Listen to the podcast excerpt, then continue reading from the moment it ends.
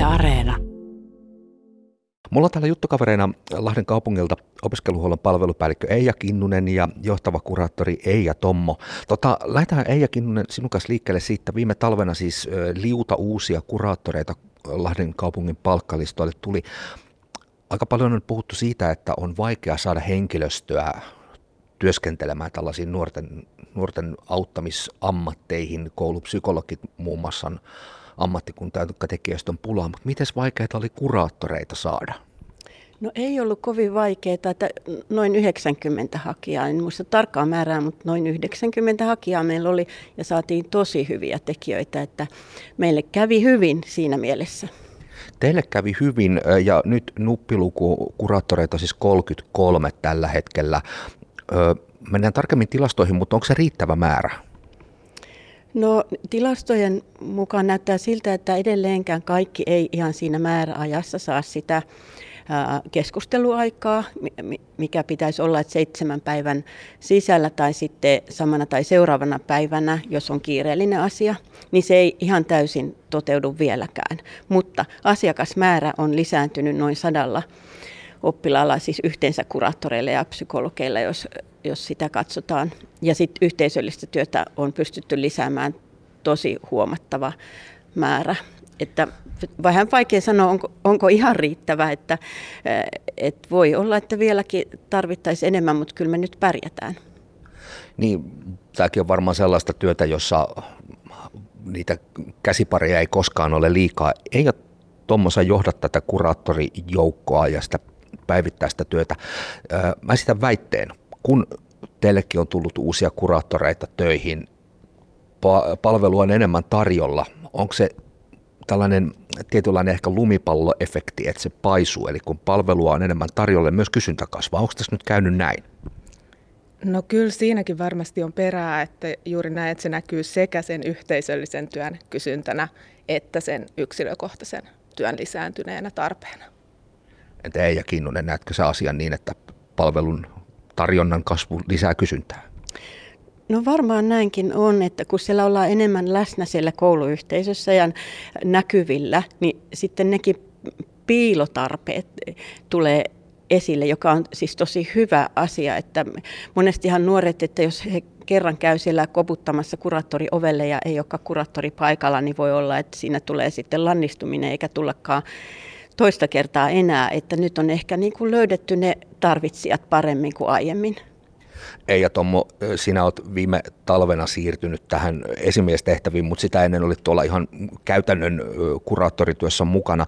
Onko tämä sellainen asia myös, että kun sana kiirii, kuraattorilta saa apua, niin se tuolla viidakkorumpu soi ja viesti kulkee nuorelta toiselle ja se rohkaisee sitten ehkä muitakin tulemaan sinne vastaanotolle. Varmasti juuri näin ja sitten toisaalta se, että kun tehdään sitä yhteisöllistä työtä, kun me ollaan siellä luokissa läsnä ja kerrotaan meidän palveluista ja tullaan oppilaille tutuksi, niin se tekee myös sitä enemmän, että oppilaat hakeutuu yksilökäynneille. Nyt sitten mennään tähän yhteisölliseen työhön. Mitä se on? Siis onko se, mä maalikkona nyt maalailen päässäni mielikuvia, jotka on todennäköisesti aivan vääriä. Onko se sitä, että kuraattori jeesaa ja on tukena esimerkiksi kokonaiselle koululuokalle? Se on sitä ja lähtee siitä, että ollaan mukana suunnittelemassa sitä koko koulun yhteisöllistä työtä. Eli tavallaan verkostoidutaan, että kaikki ammattiryhmät yhdessä lähtee miettimään sitä, että miten niiden lasten ja nuorten hyvinvointia voidaan edistää. Mm, Eija Kinnunen, kun sä koordinoit tätä koko palettia, niin miten, onko tämä jotenkin uusi juttu? Mä en ainakaan muista ehkä omilta kouluvuosilta niin tällaisista yhteisöllisistä tekemisistä ja vaikuttamisista olisi kauheasti puhuttu joskus 80-luvulla. Tota, onko tämä kuraattorin työ ja tämä palvelu muuttanut muotoaan? Osittain kyllä, että tämä termi yhteisöllinen opiskeluhuolto on tullut lakiin 2014, mutta toki sitä ennenkin sitä on tehty, ei ehkä vaan sanottu sillä nimellä, että onhan luokkien kanssa ja yhteisöjen kanssa aiemminkin työskennelty, on pidetty vanhempailtoja, on mietitty, miten puututaan kiusaamiseen tai poissaoloihin. Tämä on kaikki sitä yhteisöllistä työtä, mutta sillä nimellä sitä on kutsuttu nyt sitten vuodesta 2014.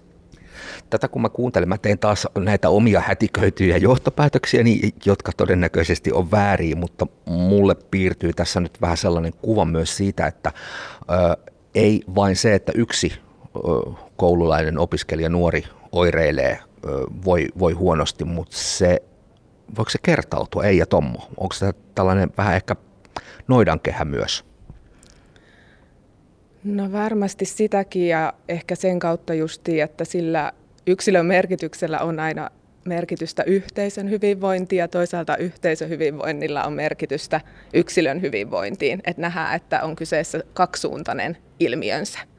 Et voi olla, että voidaan auttaa sitä yhteisöä voimaan paremmin auttamalla ja tukemalla yksittäisiä oppilaita tai toisinpäin tekemällä sitä yhteisöllistä työtä, saamalla sitä yhteisöä toimimaan paremmin ja lisäämällä sosiaalista turvallisuutta ja osallisuutta, niin voidaan edistää myös yksilöiden hyvinvointia. Eli tässä on myös, tämä homma pelaa niinkin, että tosissaan siellä se yksi nuori, jolla asiat ehkä ei ole hyvin, niin hänen oireilunsa voisi vaikuttaa siihen, että tämä ongelma laajenee vaikka siihen muuhunkin koululuokkaan. Mm, no ei välttämättä laajene, mutta toki niin kuin voi vaikuttaa. Mutta että ehkä miettimällä enemmän sitä, että, että miten se ympäristö toimii, niin näkisi, että voidaan vaikuttaa suhteessa siihen, että se ei lähde laajenemaan ja vaikuttamaan koululuokkaan. Niin, ja saako sanoa, mm. että ehkä enemmän just niin päin, että kun mietitään sen yksilön auttamista, niin mietitään sitä, että mitä voidaan tehdä kahden kesken sen oppilaan kanssa ja, ja mitä sitten voi, voidaan tehdä siellä luokassa ja mitä voidaan tehdä koko, koko koulussa. Et, et niin kuin kaikki pienetkin teot voi olla tosi merkityksellisiä sen yksilön auttamiseen ja ne voi samalla auttaa sitä koko yhteisöä. Eija Kinnunen, tässä kuraattorityössä ja tässä ajattelussa on tullut aika vahvasti tämä ennaltaehkäisevä työ. Tämä kuulostaa tietysti tällainen taas maalikon korviin siltä, että no näinhän se olisi alun alkaenkin pitänyt olla, mutta kuinka käänteen tekevä muutos se on, että on ehkä siirrytty siitä tulipalojen sammuttamisesta siihen ennaltaehkäisyyn?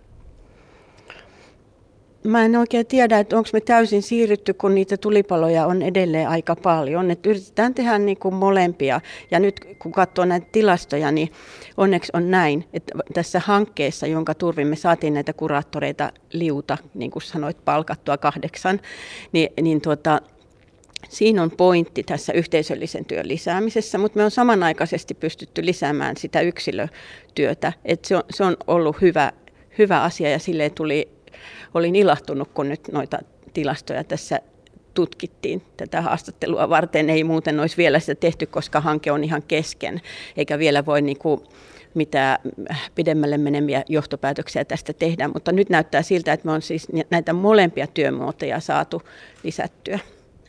Ja tämä osoittaa siis sen, että kysyntää on ja tarvetta on. Öö, Eija Tommo, kun sä olet nyt meistä kolmesta lähimpänä sitä arjen työtä, niin millaisia asiat on, minkä kanssa te teette työtä, mikä siellä nuorten elämässä ja maailmassa mättää? Tässä on aika paljon koronavuosina puhuttu sitä, että etätyöt, etä, etäopiskelut ja muut aiheuttaa ahdistusta, ihan varmasti ne aiheuttaa aikuisillekin, niin onko ne nyt sellaisia juttuja, mitkä siellä pinnalla on edelleen?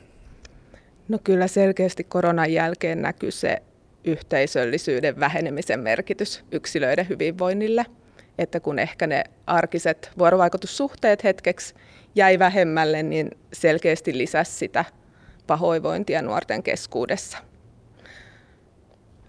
Joo, tota, tämä tilanne myös elää.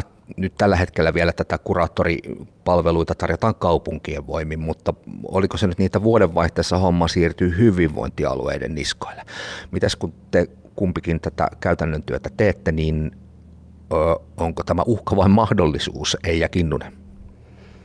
No kyllä me halutaan varmasti ajatella niin, että se on mahdollisuus, että nyt tässä valmistelussa on lähdetty sitä jo miettimään sillä tavalla, että miten me parhaiten sitten jatkossakin pystytään auttamaan niitä lapsia, nuoria ja kouluyhteisöjä ja säilyttämään nämä toimivat yhteistyörakenteet. Ja sitten myöskin tämä, että opiskeluhuollon palveluiden keskinäinen yhteistyö varmasti tässä tiivistyy, kun meille on tulossa sellainen yksikkö, jossa on terveydenhoitajat, kuraattorit ja psykologit samassa yksikössä. Ja nyt se on niin kuin se, mitä kovasti halutaan kehittää tätä, tätä yhteistyötä.